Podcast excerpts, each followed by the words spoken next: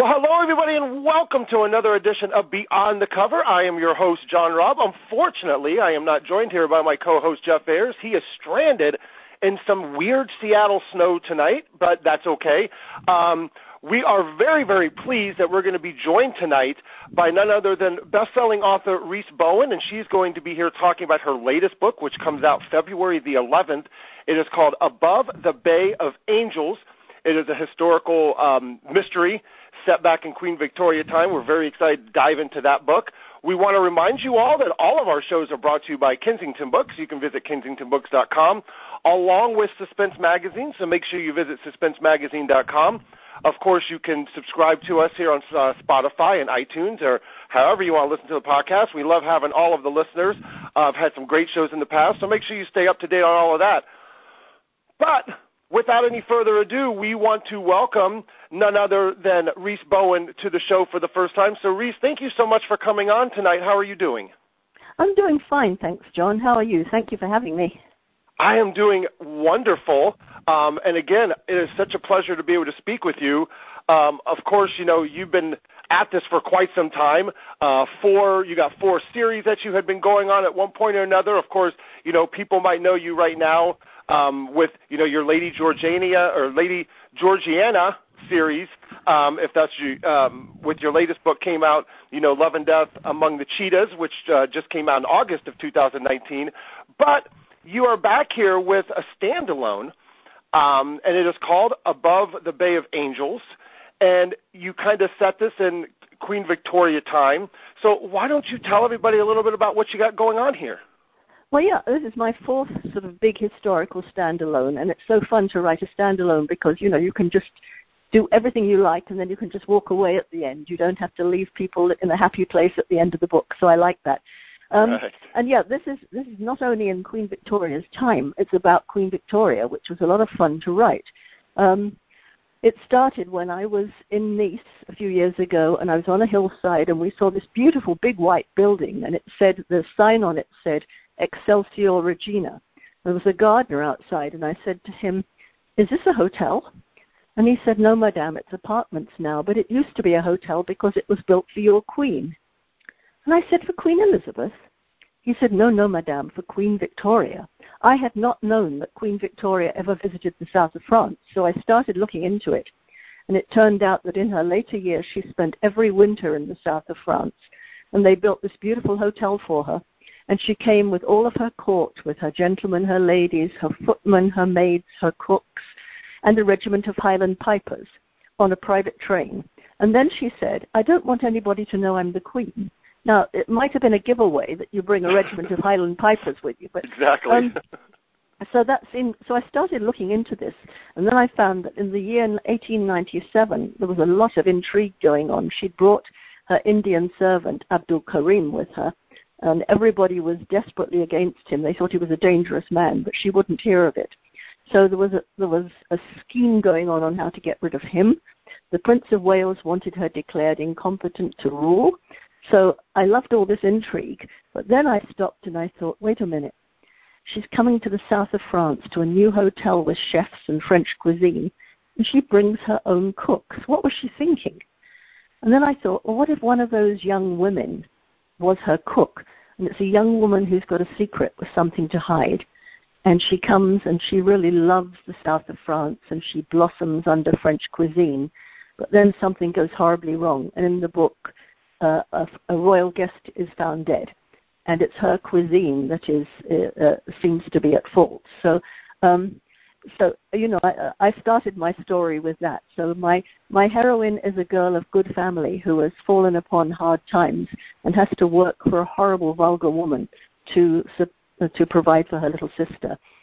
And she's stuck in this awful job when she uh, when she witnesses a tragic accident and a young woman is run over. And as she bends to comfort this woman the woman thrusts an envelope into her hands and says tell them. She looks in the envelope after the woman has died, and it's from Buckingham Palace, inviting this woman to come and be an undercook at Buckingham Palace. And so my heroine seizes the moment and presents herself as Helen Barton from Yorkshire, because after all, who could possibly know? Well, of course, somebody does. So we have we have intrigue, but we have lots of lots of lovely recipes, lots of cooking, and um, we have the south of France. So it's a, it's been a really luscious story to write. Mm-hmm. The one thing that I that always intrigues me, of course, about historical mysteries is is the setting and the time period because everybody who's going to read this book was not born at the time that that was going on. So you had to, how much research did you kind of have to do? Like you said, I mean, how long were you really, you know, having to dive into the research to find, you know, to find this information out? Because, like you said, you know, when you were down in Nice, you had no idea that this even existed. So, was it easy to kind of find the research that you were looking for? Was it difficult? How was that process? Because that's always very, very interesting to me whenever I, you know, whenever I dive into historical mysteries like this. Well, you know, John, I suffer for my craft. I spent three weeks in in 20 in 2018, uh, just outside Nice, doing lots of research. Uh, you know, you, you can't imagine how many bistros there are and how many different rosé wines, and had to sample them all. No, seriously, I spent a lot of time at uh, second-hand bookshops. I bought lots of antique postcards. I spent lots of time at the library. One, uh, for the first time in my life, my degree in French proved useful.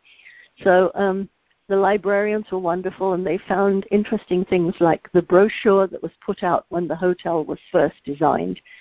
So I knew who slept on which floor, and I knew where the elevators were. I knew all that sort of thing. And um, I do lots of research because to me, everything, if you're writing about a historical period, if you're writing about a real time and place, everything has to be right. And um, if I read a historical book and I find something wrong, that's the end of that book for me. I won't read on. So yeah, I did. So I, I read lots on Queen Victoria's kitchens and what she ate, and who cooked for her and what it was like in there. And luckily, you know, Queen Victoria's the sort of person who's got loads of books written about her. So right. I was able to find, you know, pictures of the kitchen and I've got a whole book of her menus. So I know exactly what she had for breakfast, lunch, and dinner. And my goodness, she ate a lot. You could tell. The end of her life, the end of her life, she was pretty much as wide as she was tall. And um, what, when you saw her menus, you realized why. And um, the sort of things that she had, they went in for really, really, really elaborate things. If you think of turducken, that was simple compared with what she had. One of the recipes I have was for lark pie. You know larks, little birds that sing. Oh yeah it calls the the pie calls for forty boned Dunstable larks for the pie. Forty four four zero. Four zero, yeah. Wow. So you know, I had lots of recipes like this, and my favorite recipe actually was for turtle soup, and it says first procure a 120 pound turtle, and then it tells you then it tells you how to how to kill it, to take the shell off, and everything oh else. But in, gosh. So cooking was not for the faint-hearted in those days, I think. So it was kind of no. fun to have a young woman. And another thing, most of the most of the cooks, as you can imagine, were male, and so it was kind True. of fun to have a young young woman who is sort of pushed to one side as being a slight nuisance in the kitchen, who really has to prove herself against a lot of men. So, you know, that was a fun thing to do too. But no, I, I, always I always go to the I always write about somewhere I've been to before and then I go to the place when I'm writing it, and I, I just take in all the little things, like what am I hearing here, what am I smelling here, um, you know, what does that taste like, so that mm-hmm. I can really bring it to life. It's very important, I think, to bring it to life. Right. I think it's important that when the reader reads, they actually feel like they're in 1897, and that's what you know, and that's and that's where you place them. That's exactly right. I yeah. want I want to take my readers on, in time travel. I don't want them to think, oh, I'm glad someone's telling me about 1897. I want right. them to think, oh my God, I've been transported. You know, that, so uh-huh. that's my aim whenever I write a historical. This is a, a sort of a bit of a departure for me because the other the other historicals I've done, the, the big standalones, two of them have been about World War Two, and one right. of them was World War One. So this is going back a little further in time, which means I'm not quite as happy with the others uh, you know, the older generation that I knew lived in 1930 and 1940, so I know how they spoke and I know what they did and I know how they dressed.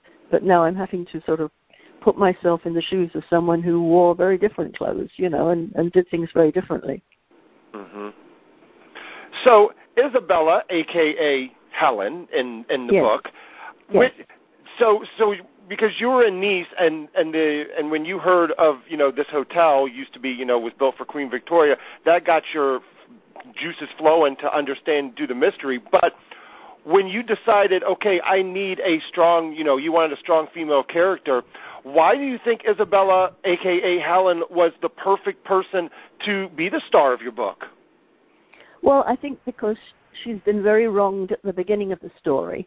You know, I always like to cheer for someone who has had um, been dealt a bad card, and in her case, she's she comes from uh, a titled family. Her her father is a younger son, and therefore he inherits nothing, and also he's he's uh, estranged himself from his family, and so he's uh, when the book when, you know when she's a, a young child, he's doing quite well because he's like a meter and greeter at the New Savoy Hotel, and he knows how to talk to Russian countesses and how to speak good French, etc. But then he becomes an alcoholic, and he's caught sipping the drink, and he's fired. And so um, it's one, you know, once you have no reference in those days, you'd never get another job. And so everything just slips downhill. Her mother dies one winter when you know they're living very poorly, and she finds that her her father now has become a really pitiable creature, and he finds her this job as a servant in a big house, and she's horrified. I mean, she's mortally horrified. And he said, "You don't want your little sister to starve, do you?" And she Yeah. comments in the book, "He always was a great manipulator." Um, Yeah.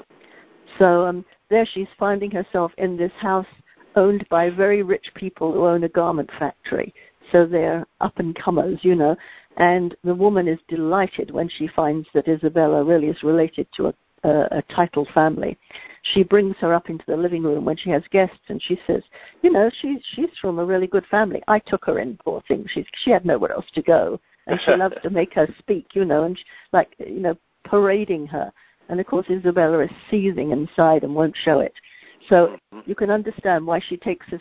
When she wants to leave, she's become a cook, and she's become really quite a good cook. And she thinks she can go and get a job somewhere else. And this woman says to her, If you ever try to leave, I won't give you a reference. And so she's trapped. And so Mhm. finding this, you know, finding this letter is like the one way out in her life, and that's why she has to seize the chance. Yeah, and you know, and that's like the night, and that's the, and there, and that was the intrigue right at the beginning. All of a sudden, random woman letter in the hand, and you're like, whoa, okay, now where's this? Now where's this story gonna gonna take us? So when you kind of ha- were writing that scene and you were kind of getting into that, did you kind of have an idea about where it was going to go, or do you write more organically uh, with your stories? Usually I'm very organic. Usually I Okay. know I want to write about a place. In this case, I had a complete. Uh, I knew I wanted her to be a cook for Queen Victoria. I knew I wanted to get her somehow to the south of France. And I knew that when she was there, something bad was going to, to happen. I didn't quite know what that was or who the who the, the bad person would be or anything. But um, I did know that she had to find some. There had to be some way to get her into Queen Victoria's um, service and so you know i had this i had this idea that they that she'd find someone who who had been killed and takes her place and um uh you know the the thing is that she's i didn't want her to be sleazy in any way because obviously pretending to be someone else is is not the most admirable thing so I wanted her in a way to be rewarded, and that's the fact that she sees this dying woman and she doesn't want her to be alone. So she kneels beside her in the road and she's holding her hand and everything and trying to comfort her. Mm-hmm. And because she's doing the good deed, she gets the reward. The woman gives her the envelope and obviously is very worried. She doesn't want to die without telling the palace that she can't make the interview. So, um, you know, so Bella goes in her place. Yeah. So, I mean, you have the compassion, and then you have the self-preservation kind of kicks in with Bella. Yes. Like, Yeah. this is my Yeah. way of survival. Yes, it is, yeah. Yeah. Um, now, you know, you mentioned at the be- you know, at the beginning when you you know you like standalones because you're kind of able to kind of do whatever you want. You can kind of just walk away. But when you're done, like with a book like Above the Bay of Angels and your standalones, do you ever kind of go back and be like, ah, you know, maybe I want to write one more just to kind of revisit them again? Do do you get that little itch in your stomach? You know, when you're done, like when you were done with this book, are you like, ah, you know what? Maybe I'm gonna try to maybe do one more with this character or something. You know, I've left I've left Isabella in a very good place at the end of the book, but I have to tell you the first big standalone I wrote called In Farley Field, which actually was, won three awards that year, so it did very well. Mm-hmm. It was about um, World War II and Bletchley Park and espionage. And I have had so many letters saying, you know, what's happening to Pamela and Ben now? I need to know. and I thought, well, you know, I could do an, I could do another story with them very easily because we left it slightly open at the end, and there were so many characters. It was one of those books where someone's in France being questioned by the Gestapo while someone else at the same time is doing this, you know. So we're, we're jumping around with quite a few protagonists. So I could follow any of those. The other the other books, the Tuscan Child, again I left it in quite quite a nice place, I think, and and then this year's book, well last year's book now, of course we're 2020. Last year's book, The Victory Garden, right. that that sort of had an opening at the end that she could if she wanted to, she could go to Australia. So you know, I could follow up on any of these. Yeah. The you know, is, do you got, think you think maybe that's your subconscious? Like, ah, I just don't want to. I, I want to leave that door open a crack. oh yes, oh yes. Yeah, I always like to leave doors open a crack. You know, if everybody's too happy at the end of a book, you know, it's um, it's a little sickening. Uh, you know, life life doesn't always leave you very happy at the end. But um, I have so many ideas in so many different time periods that I want to explore. That's why you know, I put my Molly Murphy series on hold after mm-hmm. 17 books. And yeah, I have to yeah, tell it looks like The Ghost of Christmas Past was the last one. Yeah, every single day of my life I get um, another email saying, when's another Molly? Of but, course. You know, the thing with her is that um, I married her off, and then she had a child. And when you get to that stage, I had to say to myself, when would I put myself in harm's way if I had a baby? Right. You know, I did have I wrote three or four books when she after she had a baby and and each time the the reason for solving the crime was so compelling that she could not get out of it. Um, you know, it usually involved her and her family. But you can't do that all the time. You know, that's just a premise that's too much to take. You and I didn't want her leaving her baby at home and rushing out and confronting bad people. You know, it's right. so I put her on I put her on hold for a while at least while I play with all these other ideas. But Lady Georgie, she's another thing. I, I really love those books. I like they're very therapeutic to write. You know, they're very funny, and I have lots of. Um, I enjoy poking fun at the British aristocracy. You know, I married one of them, and I we have lots of we have lots of cousins with silly nicknames. So I love putting them in a very veiled way into the book and having a little chuckle. so you know th- those books I call out to John. Hey, listen to what Queenie just said. You know, and I I, I really enjoy writing them like that. It's it's a, a big tonic for me. Now, I mean, and you pretty much write about two books a year, and with all the research that has to go into these books, I mean, where do you just kind of find the time to to write that? That's a, I mean, that's a lot for historical writers. That's a lot it's I'm a crazy person, you know that. really um, I'm trying to slow down a bit because yeah, two books a year I've done for several, quite a few years now. Yeah. And um, and as you say, these standalones, it's not just like if I'm writing about Lady Georgie, I have to do some research to the background of where I'm sending her at the moment but then I really I know the characters already. I know a lot. It's like coming back to an ensemble cast all the time. You know, mm-hmm. it's like writing one huge novel. You step back where you were, so it's much easier to get going. Whereas the you know the big standalones, I've got to do all the research ahead of time. I've got to do loads of reading ahead of time, and then when I'm writing them, I have to do lots of just checking on little things all the time. I'm always um, I've just started a book on Venice. You know, I've got map, maps of Venice spread all around me that I have oh, to say, now what was the name? what was the name of that palazzo again? You know, so yeah. it, it takes a lot of time. So I would like and poor, to. I, I and poor city of Venice right now, just going oh. it's sinking. I mean, I oh. just I read a story about it. and I'm like, one of the most beautiful cities in the world. Who knows what's going to be in 50 years? Who knows? Who knows? Well, you know, I mean, the saddest thing is that they they're putting a flood barrier into place. Um, to keep to keep the rising waters from the lagoon out. It was supposed to be ready in 2014, and because of um, mismanagement and corruption, it still isn't ready, and um, it's gone so incredibly way over budget. It's like in the billions of dollars. And if it had been in time, you know, you could have you could have spared a lot of the buildings. So, so many things. I mean, well, they've always had high water. That's been something that's happened every year. You know that a little sure. water will come into St Mark's Square, but this year it got into things it never got into before. There's a there's a fabulous bookshop in um, Venice called the Acqua Alta Bookshop, the High Water Bookshop, Oh. and they keep their books in big plastic tubs and and in a real gondola because they they know the high water comes in.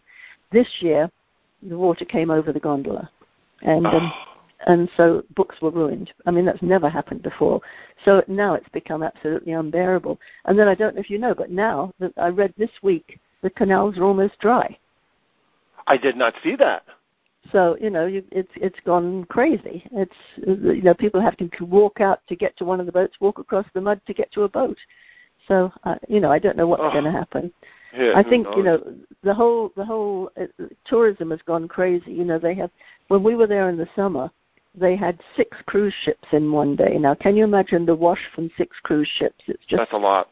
it it and and all the those you know two thousand people per ship spilling into Venice at once. It's just ruining the city. So I, I'm really sad because Venice is a place I've known all my life, and um, uh, you know it, it just really. When I was when I was a young when I was a child, my parents used to rent a little villa just outside Venice in Treviso, and Oh. used to drive drive in every day and park in the parking garage, and then they'd give my my brother and me some money and say see you at five o'clock and we used to wander around Venice. I knew my way around Venice perfectly when I was a kid, so it was a lot of fun. It's got to be hard to see it the way it's going. Then, yeah. It's See, I've I've never made yeah. Europe yet. I my wife and I visited Asia uh, several times, but Yeah. we've never made Europe yet. So Well, the way things are going, you probably ought to do it soon. You know, it might I know the way it is going. That's sad. Now, Yeah. now, now, the one thing that that you do do um, also with like your Molly Murphy series, and you have done it with with Lady George's, is you have done some short stories uh, to kind of maybe what fill some of the gaps within those series. Is that something that maybe you you were thinking about continuing? Um, every now and then, I yeah, I like to do a short story every now and then, and and um, you know, it's good for the fans. Like if they don't, if my readers don't get a book from me for a while, at least they get a short story. And I've been uh, a couple of the short stories were Christmas short stories, you know, and um, hmm so um, I've I've actually been asked to do another Christmas book for the Lady Georgie series because Oh, um, because the first one I did, the Twelve Clues of Christmas, um, a it did very well, and b it was so much fun to write. You know, with someone dying every day for twelve days was a was a lot of fun to write. hmm Well, I mean, I, I'm a I'm a huge mystery person. Agatha Christie is probably my my favorite author. Her and Stephen King and Dean Koontz, I would have to say, are probably my three all-time favorite authors that you know I grew up reading a lot of. And Yeah. you know, when when I read your mysteries, um, I always get I always fall right back in, into that same mindset when I was you know 10 and 11 years old, reading all the Hercule Poirot's that I possibly could, and trying to find the you know the Miss Jane Marples and you know the you know Roger Ackroyd and all those and all those stories that that that she wrote. Were you a big Agatha Christie fan? Um, you know, who was kind of your influence growing up when you were younger that gave you this confidence and gave you to say, you know what, I want to do this. Well, it's interesting. Yeah, I I started off with when I was very young with uh, uh, Enid Blyton's The Famous Five. They were five, four children and a dog, and they had adventures and they solved mysteries, and um, they were completely improbable. If you looked at them now, you'd laugh because these children would trap the smugglers in a cave. And the smugglers will say, "Oh, we're sorry, we were such naughty men," you know, instead of just shooting the children, which I'm sure they would do now. Um, so I grew up with those, but then I moved on to Agatha Christie. I think it was when I was allowed, the first time I was allowed in the adult section in the library, Mm. and I just was overwhelmed because I just didn't know where to start. And then I saw Agatha Christie's name, and I thought, "Oh, I know that name." So I Mhm. worked my way through Agatha Christie, Ngaio Marsh, Josephine Tey, Margery Allingham, and I love them all. And I still, they're still my comfort reads. But you know, they never touch your soul. I think, don't think anybody's ever wept for the body in the library. No. And so it wasn't, I didn't think that I wanted to write those. It wasn't until I discovered Tony Hillerman, of all people, Oh. I decided, I decided I wanted to write mysteries because he was the first person I found who not only had a very clever mystery, but he took you somewhere. He made you feel you were in another place and he gave you insights to another mentality. I was just blown away when I read those books because you know, t- that we now know how a Navajo thinks, and we know what the what the air looks like when it comes in over the mesa and things. In fact, the first time we went to the Southwest, I was a tour guide. I sat next to my husband and I said, "You see that over there, that shiprock, and you see that shelf? I see that ledge just on the left of the top. That's where the body fell down from." I knew everything because I'd read Tony Hillerman. So I thought to myself, this is mm-hmm. what I want to write. I want to write books that take someone somewhere. You give you a mini vacation.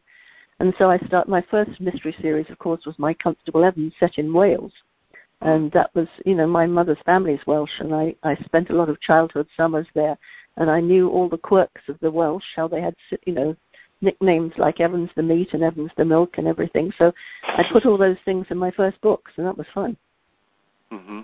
Do do you notice a difference in reader from? And I and I ask this to always to a lot of UK to UK writers. Do you see a difference in in in readership from the Americans to the UK and the questions that you get from from the different sides of the pond? It's interesting, yeah. It, when it comes to bookshops and awards and reviews, in the UK it's much darker than the US. The UK absolutely absolutely loves Scandinavia. Anything that Ingemar Sigurðsdóttir writes is brilliant. You know, I mean, I just decided I was going to change my name to Ingemar Sigurðsdóttir. You know, and um, no, they they they love really dark mysteries. The interesting thing is that my books do very well in libraries over there. So the you know the nice middle-aged ladies who go to the libraries like my books. Um, Mhm. and I think the young, you know, the sort of uh, the young who would read chick lit like my Lady Georgies too. Um, and uh, my the standalones have done really well over there. I think the Tuscan Child has sold nearly 100,000 copies, which for England is really a lot. Um, yeah. so so you know they they they like my big standalones over there but um the uh, the other thing i find is because i'm published in america there's a huge prejudice against me i'm seen as sort of someone who's not quite english and it was funny in uh What? the farley yeah i mean do, do i sound american um no, not at all.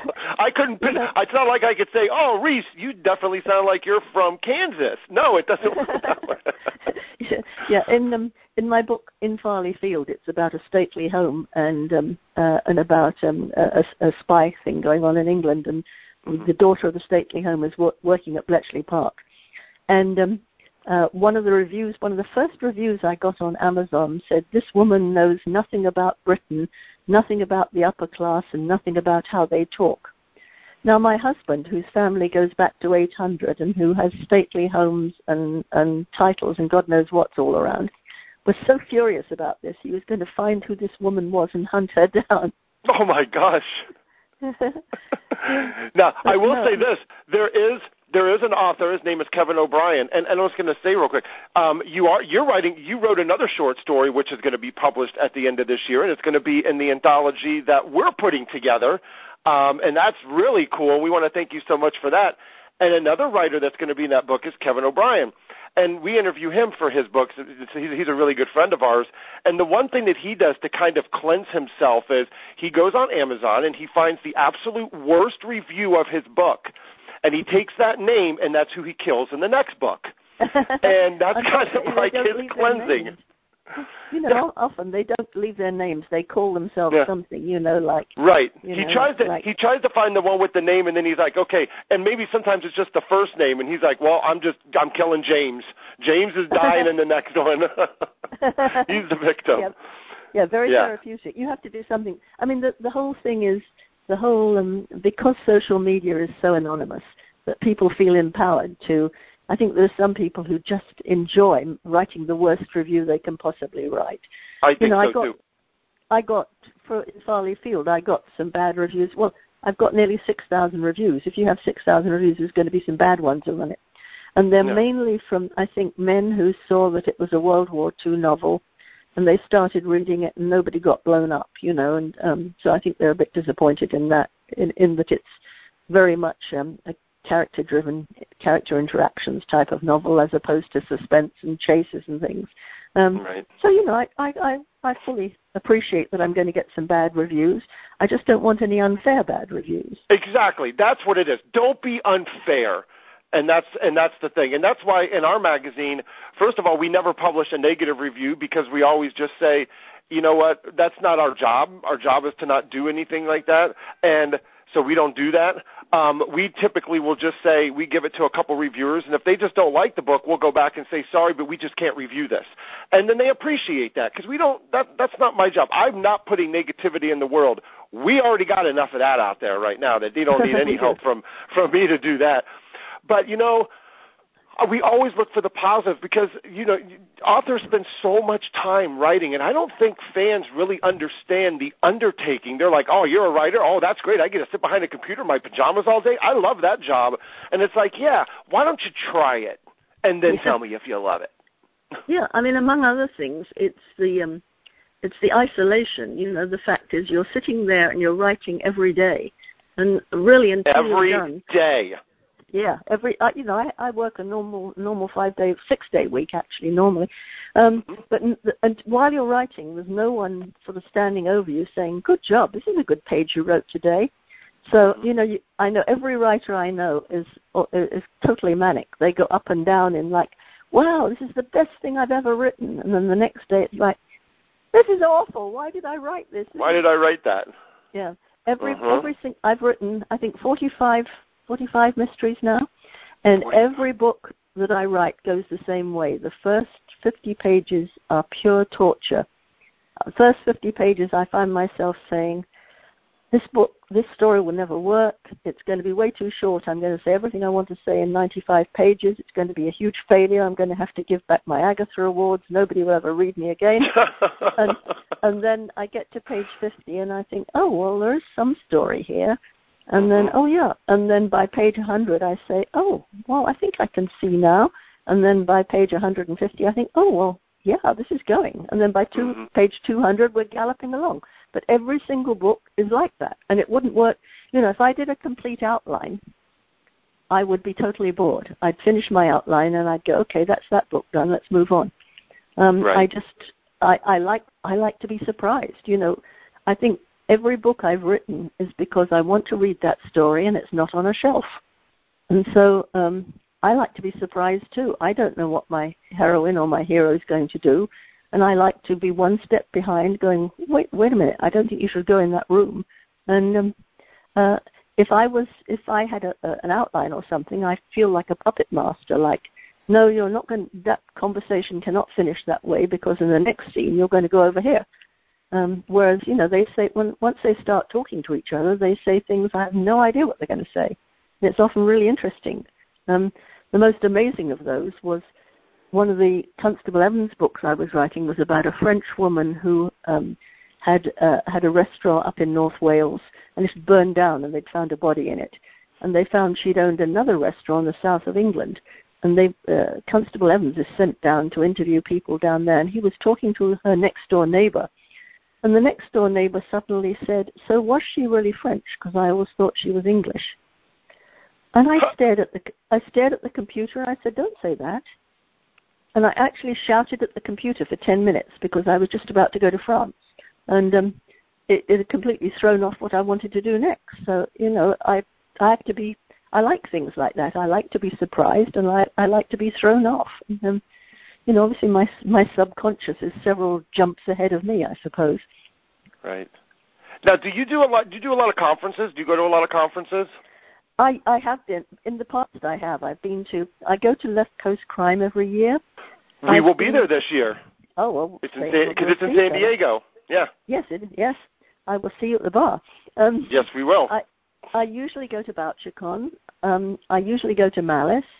I've been to smaller ones. You know, um, Mhm. I don't really need to go to as many out of need anymore. I go to the ones because I like to see my friends, and Right. um, you know that's that's one of the good things about conferences is you get well one of the amazing things about the whole mystery profession is that you make such really good friends not just superficial friends but really good friends Yeah. And so, if a conference is an is an excuse to see them, then it's really worth going to. And um, uh, you know, I write uh, a joint blog, and uh, there's the Jungle Red Writers. There are seven of us, and um, all seven of us were at BoucherCon this year in Dallas. So that's I think the first time that's ever happened. So we did, we did one of our silly game shows, but we also went out to dinner and lunch every day, which was really nice. Got to Good. I was going to say, I hope you got a nice picture and some great stories out of that.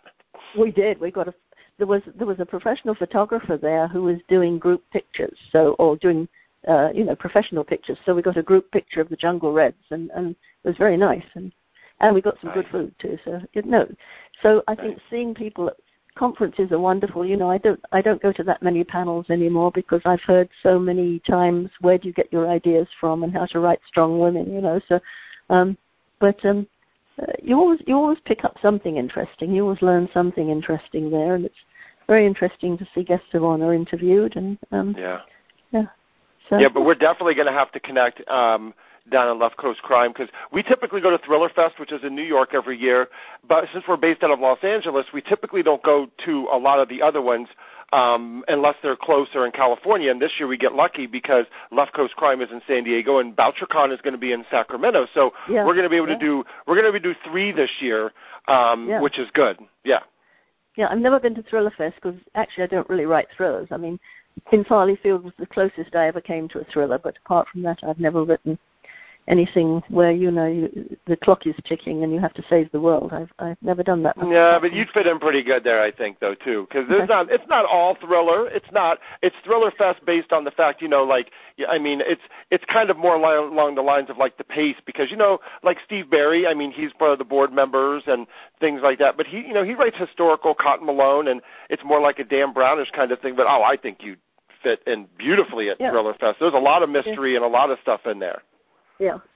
Yeah, yeah, yeah. Just New York, New York in June. It's July, isn't it? Usually, it's New York in Yeah, July. it's like the week after. It's like the week after July Fourth, and it is very hot. It Yeah. can get very hot. Yeah, yeah, that's the only bad what- thing.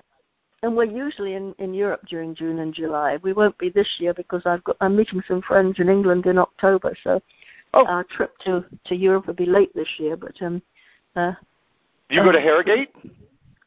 I've never been invited. It's an invited thing, and no one's ever invited me. So Okay. so And then I know there's I'm- Crime Fest too, right in Bristol, I believe. Those are the I've two been that I I've know. been to Crime Fest several times, and again, it's you know I go to uh, I have to say you know I do have a slight amount of vanity. I go to Malice in this country, and everybody goes, oh, "Miss Bowen, I love your books." And I go to I go to Crime Fest, and people push push push pa- past me, and they go, "Oh look down the hall there, Zigama Sigamers to do." And so, you know, oh yeah, I'm, that's true. I'm not Sca- I'm not Scandinavian. So nobody's going Yeah. to fall over backwards for me. So no, I mean it, it. I've been a couple of times to that, but no, Harrogate is, is invitation only, and I, I say I haven't been hmm. invited ever. So But I'll tell you what, it's very hard, and it's very, and you're very lucky that you're able to sell so well in the United States and the UK. Because an author, a good friend of ours, like Peter James, he is like he can't he can't catch a cold in the United States to sell his books, but he's a rock star in Europe. Oh, I know, I know. So you see his books everywhere, and, Yeah. and that's a, that's a, one of the strange things. Is I mean, apart from someone like Harlan Coben, and right, Lee Karin Child, Slaughter, Mike, Lee Child does well, Mike Connelly, so, I Mike mean, Conley, yeah, those those three you see everywhere. But apart Right. from that, as, as you say, if you're if you're a big noise in one, you really are not in the other most. So, uh, uh, one I'm delighted about that's done really nicely now is Ann Cleeves because she was Hmm. She I've been friendly with her for years. She was like definitely a a mid-list writer, you know, a quiet little person in England until the TV series, and now of course she's she's known and loved in both places, which is really nice. Yeah, that's good. I mean, because I love more. I, I guess I love the UK style writing a little bit better than the American style writing, um, especially when it comes to mysteries.